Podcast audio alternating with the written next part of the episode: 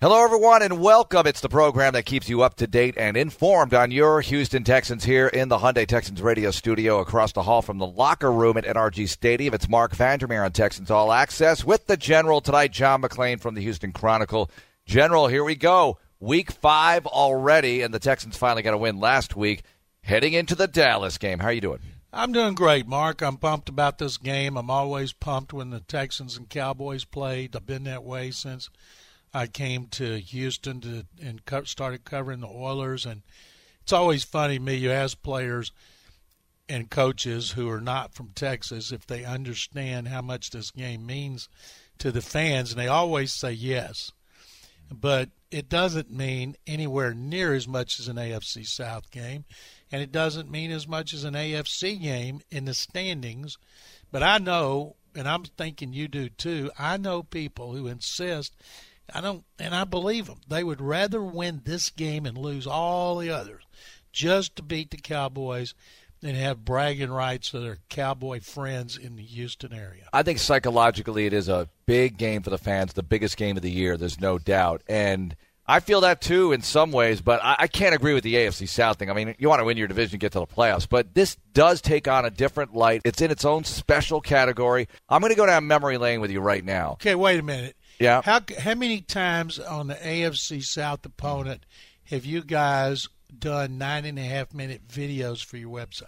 Uh, not too many times. Uh, I'm thinking it's not any. Well, that was also the inaugural game, but what made it so special was not that it was the first game necessarily, although that was so special. It was the Cowboys, and it was the first game. Yeah, and if they had played the Chiefs in the first game, you wouldn't be doing nine and a half minute video on your website. That's it was funny. you guys did a great job. Oh, thank you. I told John, and I we promoted it on six ten. I've tweeted it two or three times, and the listeners haven't seen it. Go on HoustonTexans.com and check it out because I got sad. I got when I was watching the stuff with the Oilers, and then I remember that game.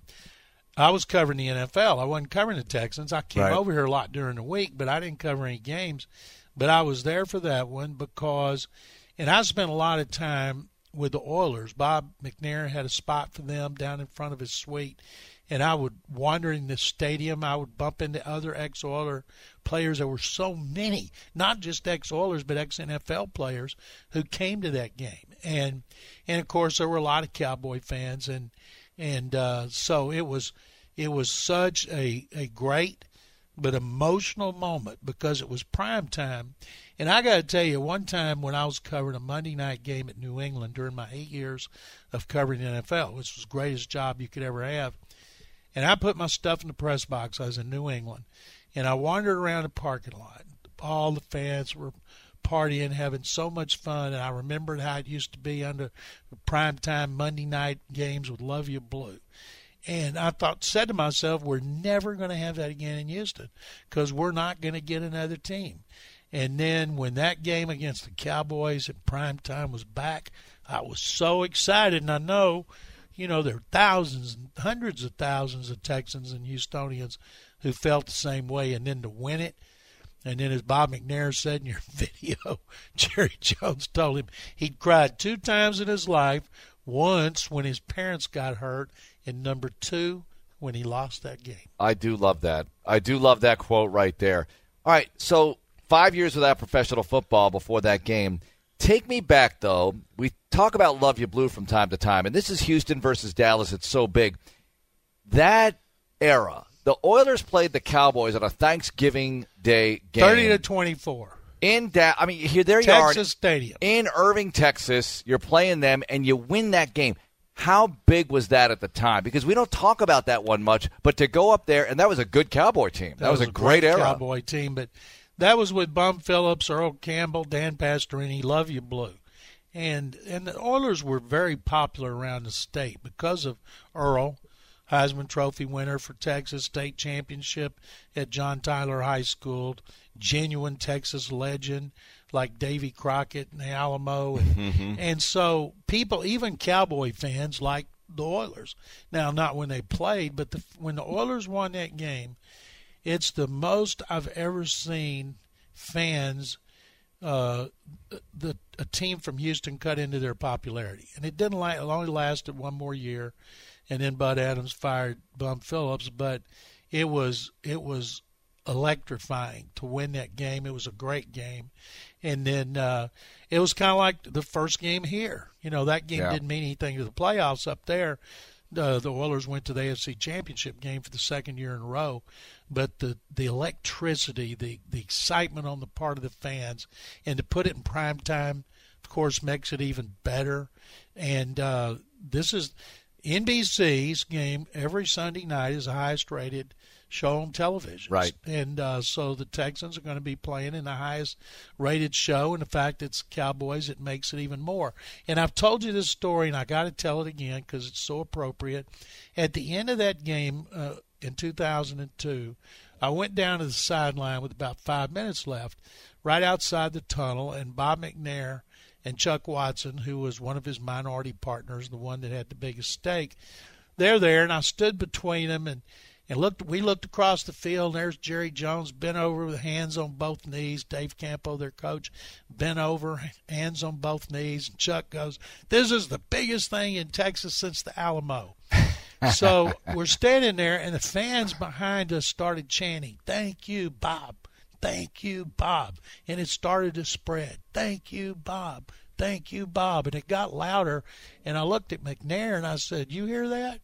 And he nodded. And I said, What does it feel like to have the fans doing that? And he started getting tears in his eyes. And I looked at Chuck and he had tears in his eyes. And I started feeling tears in my eyes. And I'm like, I'm not supposed to have this. and then here comes a bunch of TV stations with their cameras. And I said, Guys, I got to get out of here. I can't let these guys shoot me teary eyed. So I took off. But that moment, hearing those fans th- chant, Thank you, Bob, I just can't imagine a better feeling for Bob McNair because nobody, nobody was interested in bringing a team to Houston other than McNair. And he made it happen. And what a great first game it was against the Dallas Cowboys. This is only their third ever visit to NRG Stadium, so that's going to be cool. I mean, you have them here in your place. They were here in 2010. That did not go well, and now they're here again. So before we get back into that, and I think to answer your question earlier. Yeah, the AFC South games are more important, but look at this. The conversation we're having right now. These are the conversations around town about this particular contest. they it goes are. beyond football, beyond the X's and O's of this particular outing. It's about Dallas versus Houston. the the the people in the metroplex they don't acknowledge there's a team here but they they consider themselves like a ferrari and the texans are like a volkswagen but boy if that volkswagen beats you in a race you don't want that volkswagen to beat you but if it does you're embarrassed you're the elitist you know you're you're the America's team, and so that's why right now they don't really care. But if they lose this game, they're going to care.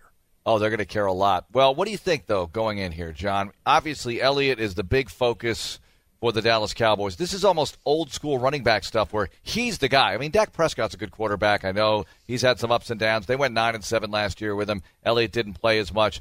But Elliott is so much a part of their offense more than any other non quarterback player in the league now, percentage wise. I picked them to win the division, and people thought I was nuts. Yeah, you did, picked didn't you? Philadelphia to win the Philly's going to win it.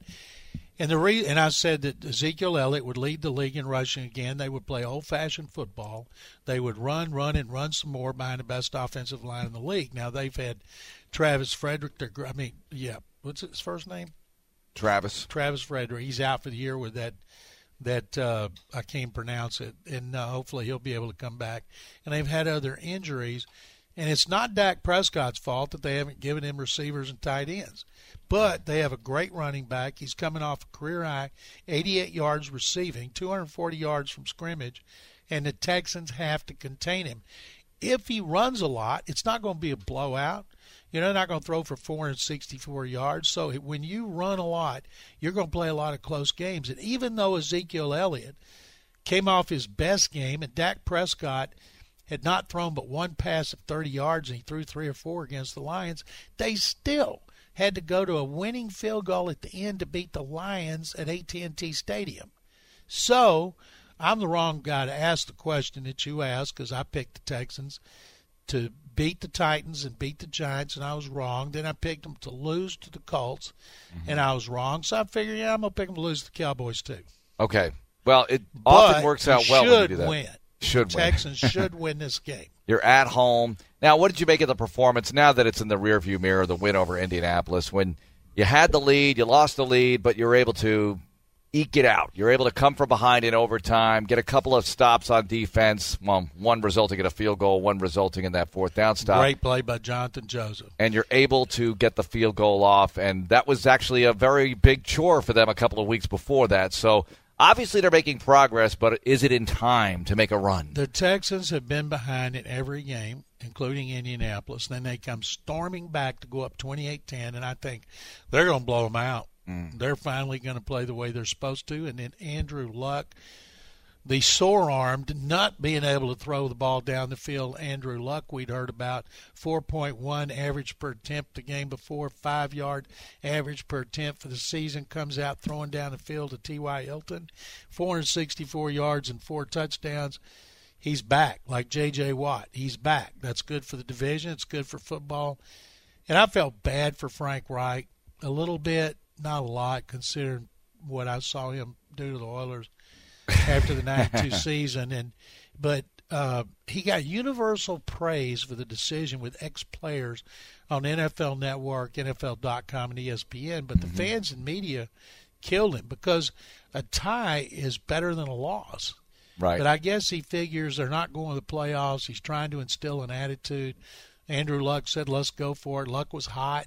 But he didn't have T.Y. Hilton, and Jonathan Joseph made a big play, and then, you know, almost lost over that was Deshaun Watson led two scoring drives in overtime. Yeah. You don't see that a lot. Yeah, no, he in those situations, John, I have utter confidence in him. I know it didn't work out against Tennessee late, but I have utter confidence in him keeping his calm. He's done it before at a high level in college. He's put up a lot of points in this league. I, I loved seeing him do that to a team on the road, a team that was so desperate to win, There's just like the Texans. Great things on the internet right now. And number one is you have to throw the ball uh, you can't work on the running game in the off season because of the rules. The lineman right. can't work because of the rules. But what you can do is have the quarterback throwing to his receivers and tight ends. You can All do the time. that a lot. So the smart teams now are throwing more on first down. The rules have changed to help the offense. TV ratings are up because you have record numbers at this point through four games. You have record numbers of touchdown, yards, uh, quarterback rating, everything you can do offensively. You've got these young guns I wrote about this week. Nine of the 11 quarterbacks taken in the first round of the last three drafts are starting.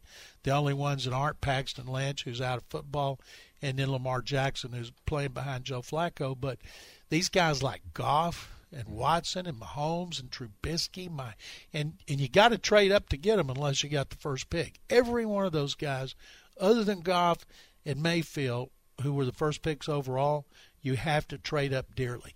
So at the time, the media go, "Oh my God, I can't believe that you are trading that many picks." You think anybody regrets Wentz, Trubisky, what right. the Chiefs paid? Remember, Chiefs paid like a three and a four and a one. Yep.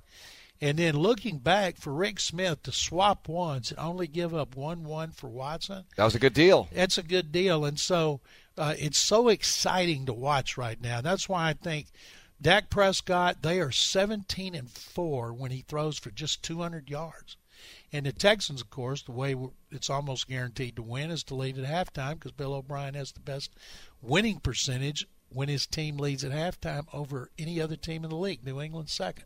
And they actually lost the lead last week, but got it back. Lost it by three points at overtime. That's it. I think this game is going to be a classic case of old-fashioned mm-hmm. running game versus uh, the Texans with Watson.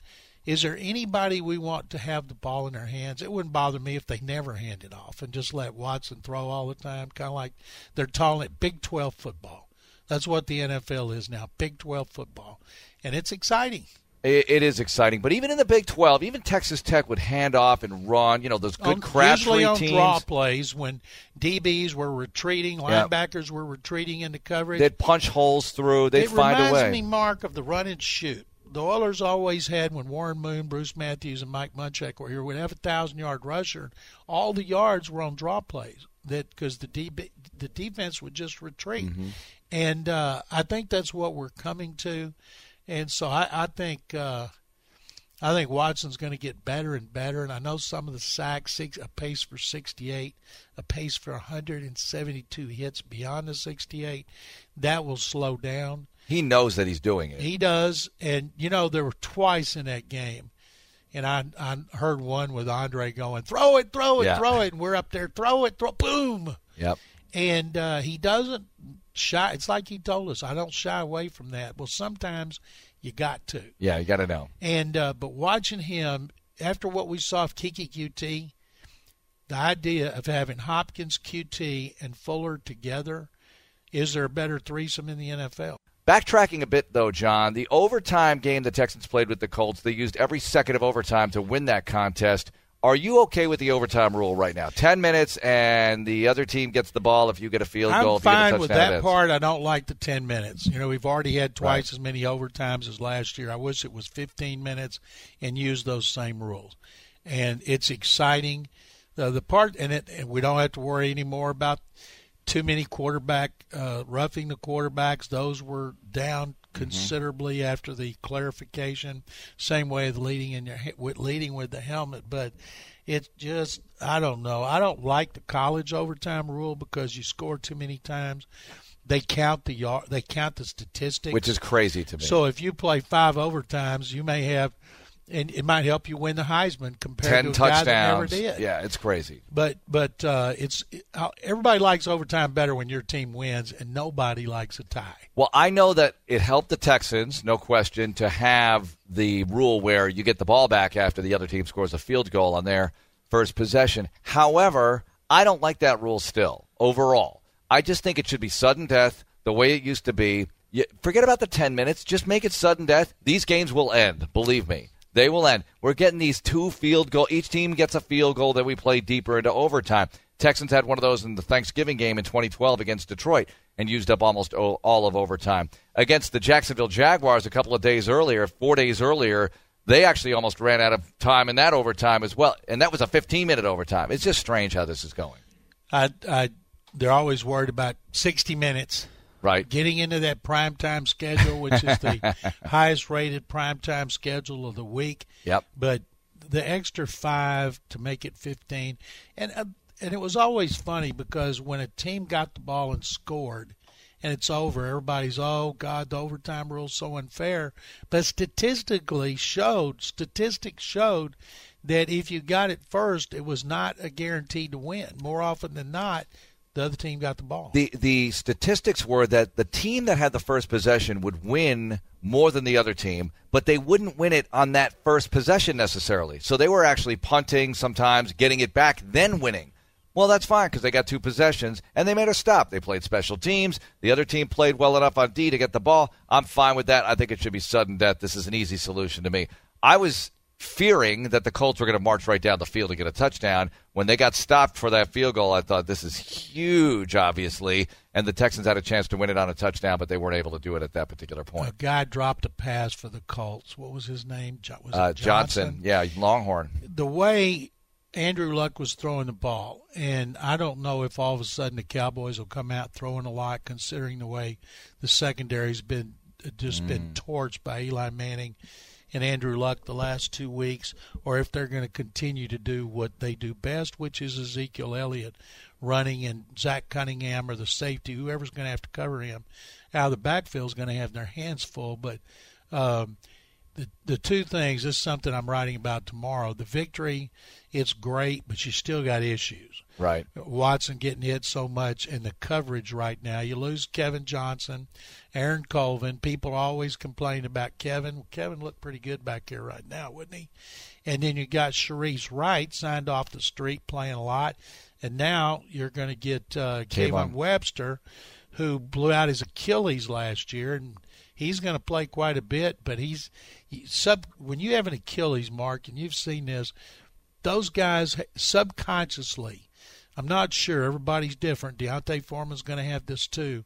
They've got to get over the fact that they're they got to get over the fact and know they're all the way back. Right.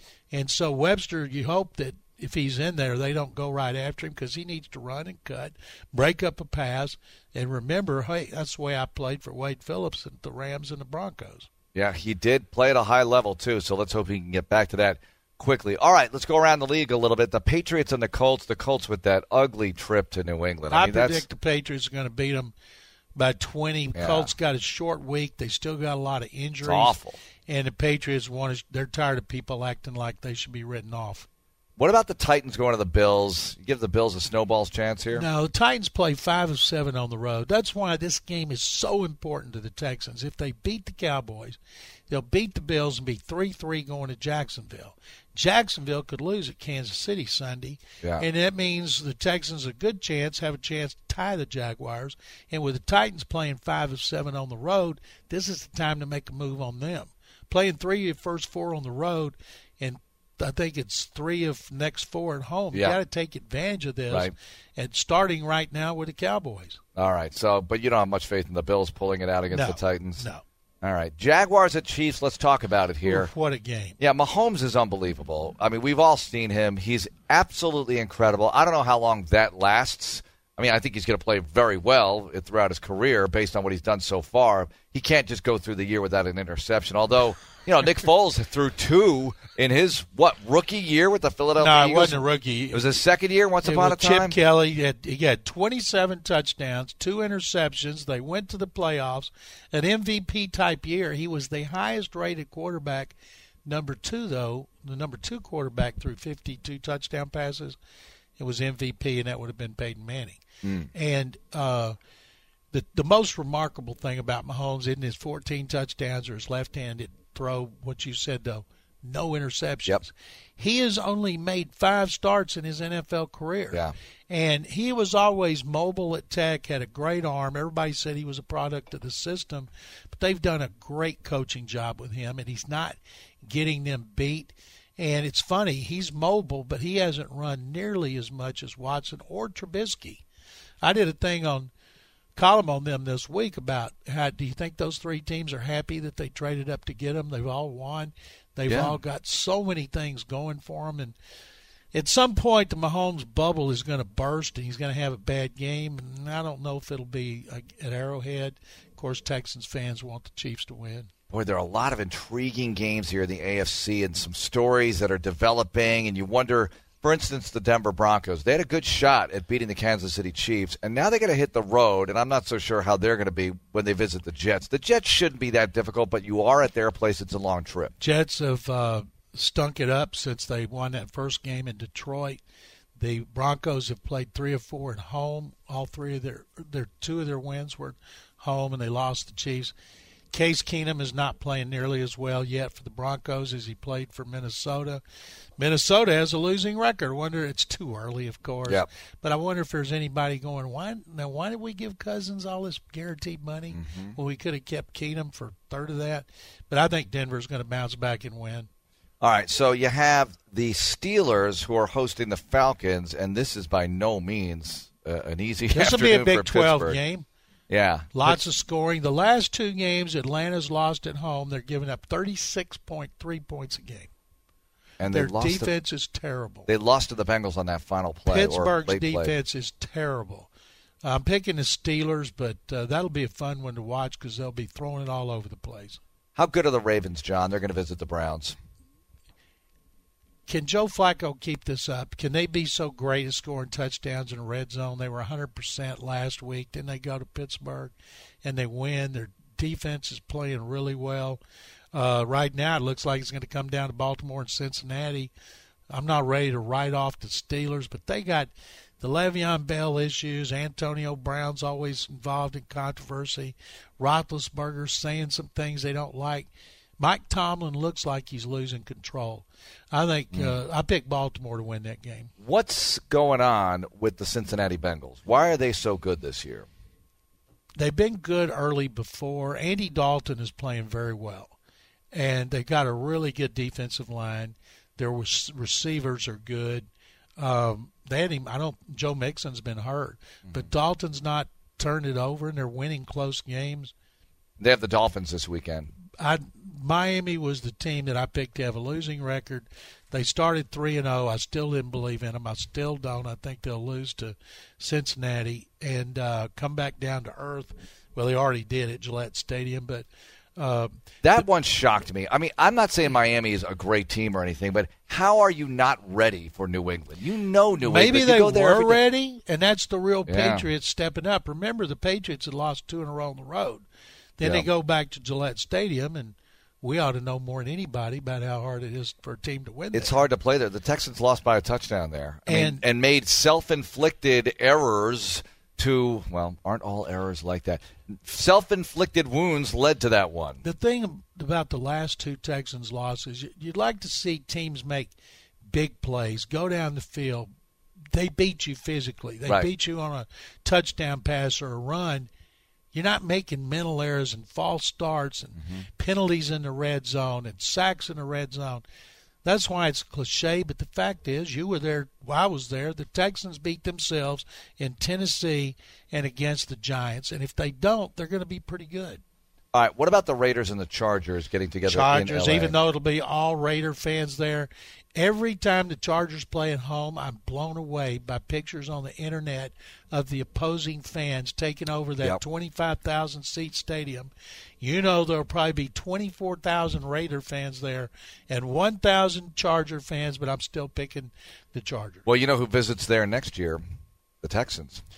They had the Uh, Chargers here in 2016. That means they'll be at San Diego next year in that rotation with the AFC West, and you'll be playing well, in that traveling. Texans will buy out that stadium they just will. like everybody else. I'm actually looking forward to calling a game in that stadium because it's so small. You know, you'll be it'll be cozy. be it'll be easier to get in and out of. You don't have to fight as many fans. It'll be cool to call an NFL game in a stadium that small. I haven't called an NFL game in a stadium of that size since the Hall of Fame game Well, in why don't you go over to the Dynamo and do a game over there? Well, That 'cause way it's soccer. You'll well, it's a soccer stadium they're playing in. yeah. So you'll get used to a smaller stadium with Mm. Could. fewer fans if you go over and practice. John, are the Eagles not very good this year? You just said you picked the Cowboys to win that division, so they're going through some pain. They have the Vikings in for a game this weekend. Minnesota, you talk about a team not very good. Minnesota's great Mm. defense. It was number one over the Jaguars last year. Is not playing like it. They got problems, and it's not because of injuries. And I'm not really sure what it is. But the Eagles have lost both games on the road. I pick them to win this game over the Vikings. But Philadelphia is not a dominant team like it was last year. What about the 49ers hosting the Cardinals? Don't want to spend too much time on this one. C.J. Beathard played so much better than he did last year as a rookie. Yeah. I think they're going to win. The Cardinals, under first-year coach Steve Wilks, are averaging nine points a game. You never gave your final thought on the Jags and the Chiefs. I'm going with the Chiefs because they're playing at home. All right. You don't believe in the Jags on the road here. Uh, well, if I was going to pick them anywhere, it'd be Kansas City because they've they've been Andy Reid has been terrible in the playoffs. Has two playoff wins like last year, getting beaten on by Tennessee. Right. And people in Kansas City are are holding their breath. They could be 16 and 0, but until they get to the playoffs and actually do something, they're going to be skeptical. What's going on with the Redskins? I look at them, and it's interesting to me because you know you beat Arizona, big deal. They beat Green Bay. They lost to the Colts, twenty-one to nine Got at home. killed at home by the Colts. Yeah, at home. Now they're going to be at New Orleans this week. Uh, the New Orleans is going to smack them around. New Orleans offense is number two in the NFL scoring wise. They're number two the Rams, and it's close. Drew Brees is going to pass Peyton Manning for the most yardage in history, and it's going to be a big time in uh, Party Town.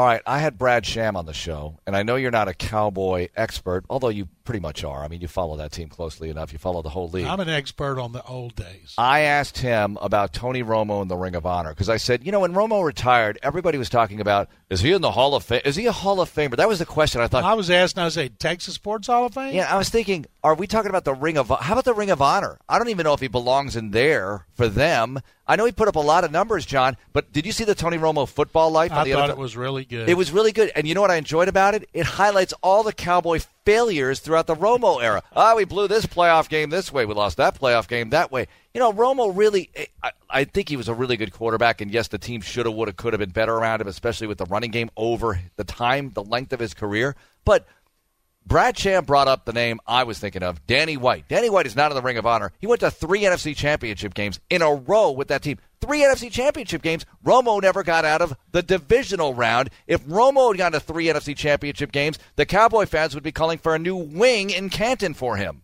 He's very popular, and the fact that he's on TV with Jim Nantz yeah. has enhanced his popularity. And I think Jimmy Johnson ought to be in there. But as somebody said, if Jerry Jones puts him in there, it puts the attention on Jimmy for doing what he did when Jerry insists he was in charge making all those How decisions. could Jimmy Johnson not be on the Ring of Honor for the Dallas And- Cowboys? But I'm happy Ridiculous. for Romo, and I think I believe that he'll be going into the Texas Sports Hall of Fame, and uh, uh, uh, Got to pick the right day so he can make it. yeah, and uh, let's see if I could say this on this show. There's Mm-hmm. a chance hmm that he could be going in with a receiver who used to play here. Oh, ooh, that would be nice. Jabbar Gaffney. Just kidding, folks. John, Corey do you- Bradford. What do you have? Oh, Corey, Corey might be uh, might be there on Sunday night. We might say hello to Corey, and by say hello, I mean seventy two thousand people might say hello to Corey Bradford because he had a huge role in that sure inaugural did. game. It's going to be a fun night. I'm going. One of my oldest friends, Tony Peterson, who was editor of the Chronicle for years, put me on, got me hired, put me on the Oilers, moved up the ranks. Now he's the head of communications at SMU. He's coming down to sit with me, and I told him we're going to get over here about four hours early, wander around the parking lot, soak up the atmosphere. nice. I can't wait for this game, Mark. I just I've been excited about it ever since the schedule came out. What do you have going on in the Chronicle, John? Well, I'm writing for tomorrow about things they have to improve to win this game. Aaron Wilson has a story on the secondary for Friday and a big everything you want to know about Keke Coutee uh, for Sunday. And uh, we'll have about eight people out there working on the game. Thank you very much. Randy McIlvoy was telling me they got these calls from Lufkin saying everybody's pronouncing Coutee wrong. It's Keke Coutee or whatever. And I said, no, No. I've asked him personally. Coutee, yeah. You know, I mean, Omar the PR people here do a great job with the pronunciation guide, but I actually went out of my way to ask him because I was like, this still doesn't feel right based on the way it's spelled. But Coutee did say it's Coutee. It's like the I letters guy QT. ask him yesterday, and he said Coutee. Yeah, you want to be right. they need to stuff. learn up in Lufkin how he pronounces his name. I know. Only name they know how to play, uh, pronounce up there is Dez Bryant. And the Panthers, of course. General, thank you very Thank much. Thank you very much, Mark. Jerry Jones is a weekly guest on 105.3 The Fan in Dallas. Program director there, Gavin Spittle, who used to be at Sports Radio 610, our flagship station, of course. But the guys have Jerry on every week, and they asked Jerry about the rivalry, Houston versus Dallas, and in particular, the very first game these two teams ever played in 2002. Here's Jerry. Houston's one of my favorite places in in, uh, in the country. No one uh, uh, worked or stood any harder on the table to uh, have the uh, Houston Texas return to Houston. As a matter of fact, I actually had the rights to the name Texans when Houston came, and Bob McNair wanted the, that name, and I agreed to. Uh, stand down, and and uh, that'd be great if you, for him to call the Texans. He's one of the favorite people of mine in the NFL, Bob McNair. So all of that is a big plus, and it is like old home week when we go to Houston, and we have so many thousands of fans there. So uh, I really enjoy going out there and playing a football game. What I didn't enjoy about it in 202, I, uh, I was just uh, so sad that we'd lost that opening game for Houston, and uh, consequently, it's like uh, uh, playing a relative or a brother or somebody like that. You want to beat them as bad as you do, uh, almost worse than anybody. So I'd like to go down there and come out there with a win for all those reasons, but mainly because it'd give us three and two and. And uh, I have a lot of respect for them. I have a lot of respect for that quarterback, and we all know they've got some defensive players that are really phenomenal. So, uh, uh, you know, it's it's just going to be another game uh, that uh, we're uh, going to have to uh, be ready to go right down to the wire. You didn't make Bob McNair trade or give up anything for his team name. You just let him have it and stood down like that. Absolutely. I look back at some of the dumb things I've done, some of the weak, weak sister things I've done, and uh, I'm just, uh, I'm basically weak. I just uh, try to hide it. Jerry Jones on 105.3 The Fan in Dallas this week talking about the game. So he says he owned the rights to the name Texans, and it makes sense because the Dallas Texans became the Kansas City Chiefs, so maybe that name stayed in Dallas and somehow the Cowboys owned it. Who knows? We'll find out more. I'll do some digging for you. How about this? You saw our video. If you haven't, you got it. John McClain mentioned it earlier. HoustonTexans.com has it. The 53. That's the video series we do on different Texans players and things. Well, the thing this time is the inaugural game. And you've heard the highlights before the touchdown pass to Billy Miller, the sack by Seth Payne, Corey Bradford's touchdown catch, which was the second touchdown in team history. But to me, this might be the play of the game. And it was a play that was a penalty. I feel like John Harris now doing Texans replay on Tuesday nights. It was a play that was a penalty, but it got the ball deep in Dallas territory. First play from scrimmage as the Texans went on the move through the air. Carr looks it over, drops back in the pocket. David throws long. Right sideline. Pass interference called. Corey Bradford, the intended receiver. Double coverage. The Texans are going to get the ball deep in Dallas territory. A couple of plays later, the Texans are in the end zone, and with the first touchdown in team history, eventually that game would be tied, but the Texans would get the Bradford touchdown later in the second half, and then the big sack by Seth Payne and Gary Walker to put the icing on it 1910 inaugural game. Now, I asked Brad Sham this week, voice of the Cowboys, about the rivalry. What did he have to say about Houston versus Dallas and the way the Dallas people think of this game? Transcending football having nothing to do with it, but having everything to do with it. And, and I say this as objectively and lovingly as I can. I'm not talking about the Cowboys. I'm talking about the city, the area. There's an arrogance to Dallas. It's new money. It's uh, Tex Schramm when he ran this franchise was accused of being arrogant, and he said, "You're damn right I am, and I intend to be." And and he wanted to have a team that he could be arrogant about, and a franchise that he could be arrogant about and they had a lot of winning when the Oilers weren't getting the same kind of notice. And I think based on years of doing, I've done a lot of college sporting events and, and professional sporting events besides NFL games in Houston. I, I think that for whatever reason, I'm not saying I, I do not, I don't endorse or claim this as my attitude. I do I do say this is my opinion of the attitude. Um, in Houston, they don't like Dallas. They don't like anything about Dallas, and they especially don't like the Cowboys. And it's a big flipping deal. If the WNBA team beats the Dallas WNBA team, and if the Texans beat the Cowboys, that's a big deal. And in Dallas, yeah, whatever. Who are we playing? Cincinnati? Oh, Houston? Okay. That's just how they are. Not the club, not the team, the the people. Mm-hmm. That's to me a sociological fact of life in our state, and um, I don't I don't endorse it. I can't explain it. I just think that's how it is. Brad Sham, the voice of the Cowboys on the rivalry. It's always great to visit with Brad. I don't like the Cowboys, but I really do like Brad an awful lot, and I do like Houston Methodist minutes now. Let's catch up with Dr. Tejal Patel of Houston Methodist. Doctor, how are you? Pretty good. How are you? Doing very well, getting ready for the big game Sunday, and it's Pink Ribbon Day, so it's Breast Cancer Awareness Month. And I always see the statistics, doctor, and it's frightening. One in eight women in the U.S. will develop some form of breast cancer in her lifetime. Are these numbers going up over time? More people are getting breast cancer? No, actually, um, initially, in you know, with the advent of mammography, when it first started in 1960s, we saw that the rates of cancer were going up. But since 2003, the rates of breast cancer have actually steadily gone down, probably because less women are using hormone replacement therapy, um, and there's some lifestyle changes as well. So um, that number has stayed pretty constant. This one in eight number and we call them average risk. So there are some women out there that may have a mother, sister, aunt with breast cancer, and their risk of developing breast cancer is actually higher than that. How often should women get examined, get checked out to make sure that nothing is developing? Yeah, it's a very good question. So, um, in general, most women do see their primary care and have breast exams once a year. There is a little bit of controversy about the age that everyone has to start mammograms, but generally there is a consensus that at age 40 there should be a discussion about starting mammogram and the risk and the benefits of starting a mammogram uh, with the um, primary physician. And at 45, everyone um, should be starting the mammography once a year.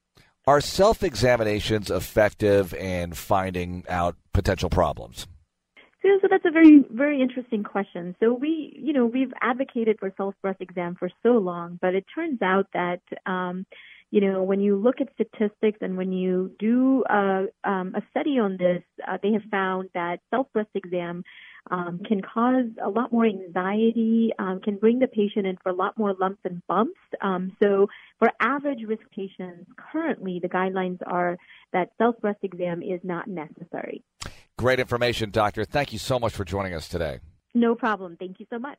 Dr. Tejal Patel, Houston Methodist has breast cancer centers in the Texas Medical Center, Sugarland, Willowbrook, West Houston, Baytown, the Woodlands, and Clear Lake. To learn more, log on to houstonmethodist.org slash pink. The official healthcare provider of the Houston Texans, Houston Methodist, leading medicine. Hey, one more reminder for you. Sign up for Toro's Math Drills. If you're a teacher, Toro's Math Drills, presented by ConocoPhillips, is a video series designed to help third and fourth graders how to tackle math in the classroom. Go to HoustonTexans.com slash Toro's Math drills to learn more.